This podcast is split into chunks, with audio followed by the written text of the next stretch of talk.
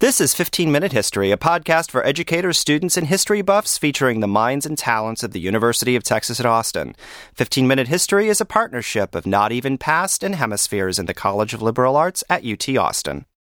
Welcome back. I'm your host, Christopher Rose, with the Center for Middle Eastern Studies. My guest in the studio today is Shahrzad Ahmadi, who is a doctoral student in the Department of History here at the University of Texas at Austin, where she specializes in the history of modern Iran. Welcome to the studio. Thank you for having me. Uh, today we're going to be talking about um, the origins of sectarianism in, in Islam. Uh, this is one of three episodes, actually, that we're going to be doing on this topic, which, as a note to our listeners, uh, has been requested several times by listeners like yourself, so we do take those seriously. So, when it comes to the Sunni Shia splits, um, a lot of introductory textbooks explain that the difference between the Sunni and the Shia were that the Sunni believed that when the Prophet Muhammad died, and of course we're talking about 7th century Arabia, that the leadership of the community should it should be egalitarian, that it should pass to whoever was the most qualified individual in the community, and that the Shia believed that it should remain within the family of Muhammad, kind of like uh, a monarchy. Would you say that that is an accurate description of the origins? Well, it's much more complicated than that. In fact, that's a, a huge oversimplification of the situation. Muhammad, after he gets injured, he falls very ill. And there was a huge question of would a prophet die? Is this even possible? As we know from um, the holy text, prophets could live for hundreds and hundreds of years. It was sort of bizarre to imagine that the prophet of God would die at such a young age. Right. And how old was he? Um, he was about 62, I believe. He was born in 570 and he died in 632. Okay. So when he did fall ill and he did eventually die, um, the choice was between two of his relatives, um, Abu Bakr, who was his uh, father-in-law by marriage, and of course with Aisha, and Ali, who was his son-in-law, also cousin, but it wasn't necessarily just between a blood relative and a non-blood relative. These were both his relatives. And the contestation for the caliphate was also a really um, a new concept. I mean, they hadn't really prepared for this in the way that one would assume because they didn't anticipate his death. So, since we are talking about, you know, essentially two people who are within his family, um, who are the major members of his family at that point? You've mentioned Aisha, who was his wife, and we'll come back to her in a little bit because she's a very important figure, and Ali, his his cousin, his son-in-law, and adopted son. Who are the other major members of his family? So, the major members of his family, um, he had sort of a larger family, as you know. Uh, Muhammad married Khadija, who was his first wife, and he was monogamous with her for as long as she lived. And through her, he had six children two sons who died, and four daughters. The daughter that's most prominent in histories is Fatima, uh, mainly because she marries Ali, who becomes so important for the Islamic community. And Ali and Fatima end up having several children, two of whom are boys, Hassan and Hussein. Um, this becomes really central for many people because Muhammad didn't have sons. Uh, the question wasn't should it be his son or should it be somebody else. Many said he God did not give him a son specifically because they did not want the caliphate to be by blood. But he does have these two grandsons who he loves very much. After Khadija dies, he has several wives. He does not have any subsequent children. He does have one through a Christian, but the son dies um, en route to him, and so he never does have any other children after his children with Khadija. Okay, so all of his children are Khadija's children. Yes. Okay. So bringing us back to the scene on his deathbed, as you mentioned, uh, his death was unexpected was he able to make any preparations or pass the mandate on himself, or did they have to sort of make it up as they went along? So, this is, of course, a very complicated issue as well because Shias will say that, in fact, he did want to pass on the torch to Ali. There are hadiths, um, which are essentially stories that we get from either the Prophet or companions of the Prophet, and they're passed down, and there's a lineage to these hadiths, so we know hypothetically where they came from. Um, and there are hadiths that say that Muhammad wanted, he requested Ali's presence at his deathbed, but was thwarted by Aisha and Hafsa, who were the children of subsequent caliphs, um, Omar and Abu Bakr, who we'll get to. And Shias will say that he was prevented from passing the torch to Ali. But the truth is that this is sort of a complicated issue because Ali had been somewhat of a disappointment on the field of battle, and he didn't have much in the way of like a charismatic force of character.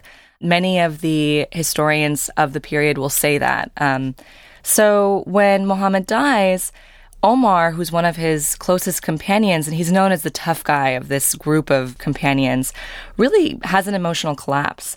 And he rallies behind Abu Bakr. Ali is washing the body of the Prophet, uh, preparing uh, his father in law for his burial, and Abu Bakr gets the tribal leaders together and gets himself elected as caliph. So it's not really as egalitarian as, as some historians say. Um, the Banu Hashim um, is, which is the tribe that Muhammad and Ali belong to, are really furious, and they want someone from their own tribe to be um, leaders of the Islamic community.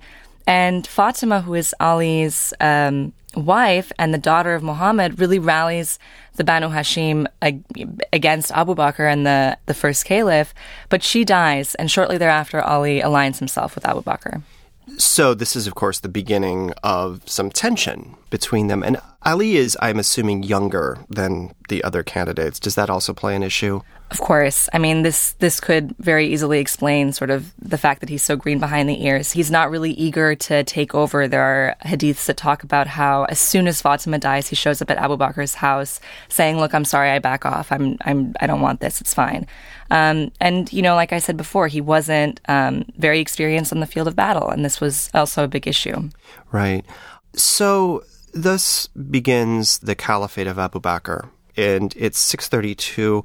And as you mentioned, Abu Bakr is the father of, of Aisha, who has sort of gained a bit of notoriety in the West because she, of course, was the woman who was married to Muhammad when she was uh, nine years old, according to some sources. And there isn't a lot of attention really focused on what happens to her in later life. For example, when her father becomes the caliph, where where is she in all of this? Well, she's an incredibly powerful woman, and it's really a pity that the focus and emphasis is so much on the fact that she was very young when she married.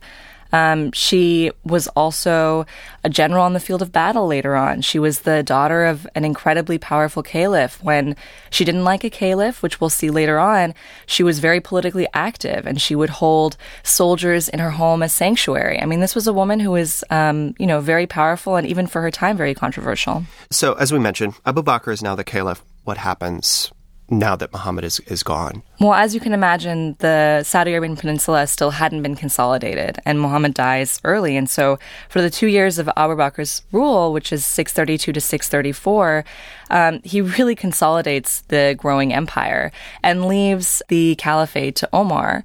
Uh, who we mentioned earlier, and he's the next caliph from 634 to 644.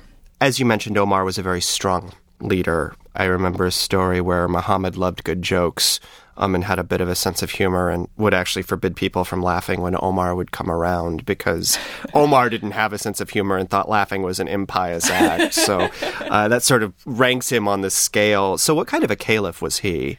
as you could imagine, he was a very powerful, very strong uh, caliph, and like that story alludes to, um, he was also a very determined, focused caliph. You know, no, no time for laughter. I mean, he really um, made the empire grow in a serious way he really was responsible for making the empire as big as it was in many ways. So he conquers uh, Israel, what we now consider Israel. Um, he takes the empire through the Persian Empire and starts to uh, make some real headway in the Middle East. Um, and he makes the Islamic community one that serious empires have to really contend with. So he made the Islamic community that was isolated in the in the Saudi Arabian Peninsula and made it a huge empire and his rule ultimately also comes to an end. Um, is he killed in battle or? He's not. He's actually killed by a Persian servant, um, and he lives for several days after he's been attacked, where he presides over the election of the subsequent caliph. And again, uh, it's down to Ali, who's been passed over twice now. Right. And uh, Uthman. And Uthman is actually was also very close to the Prophet. Um, there are stories that, you know, when Uthman would walk into the room, Muhammad would stand up or he would, you know, put something over his legs out of respect. You know, he was a, um, a very beloved figure for Muhammad.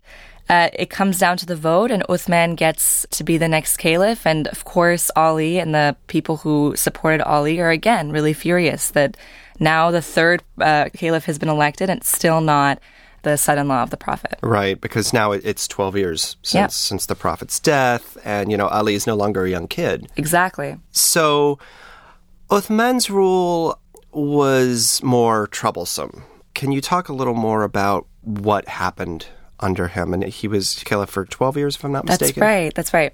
And this is very famous. It's split into six years. So the good first six years and the bad second six years.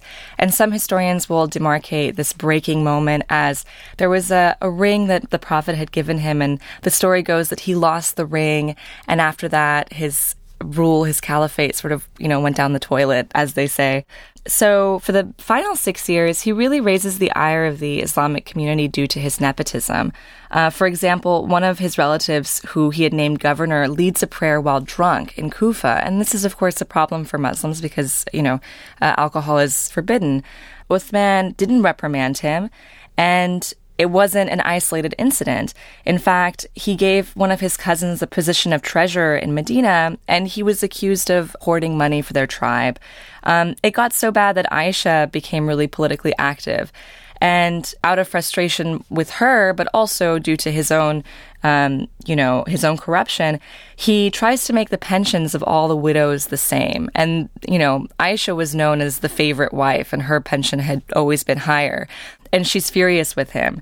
And in fact, she accepts Iraqi soldiers searching for sanctuary and even uses the Prophet's belongings to rally people behind her, saying that she knows what's best for the Islamic community more than Uthman does. Wow, that's a really kind of tense situation. So, how widespread was the dissatisfaction with his rule? Very widespread. And eventually it reaches North Africa with Egypt. And it's with, you know, a group of Egyptian soldiers that things really come to a head. Um, the final straw comes when Uthman appoints his foster brother as governor in Egypt, and soldiers come to Medina to protest his rule. Uthman concedes some of their demands, but on their return to Egypt, they intercept a letter that was ordering their death. This was a letter that Uthman had sent? That's correct. Um, and so, furious with Uthman, obviously, they return to Medina demanding his death. You know, they they want a different caliph. They say he's just too corrupt. They don't want to deal with him anymore. So they go to the three remaining important companions of the Prophet Ali, Zubair, and Talha, and all of them refuse to align themselves with them. This doesn't matter to them. They end up killing Uthman very dramatically. And essentially afterwards they go to Ali and they say, Well, we want you to be our next caliph, and we're ready to elect you. And this, of course, is hugely controversial because now he's been essentially elected caliph by the very people who executed the last caliph.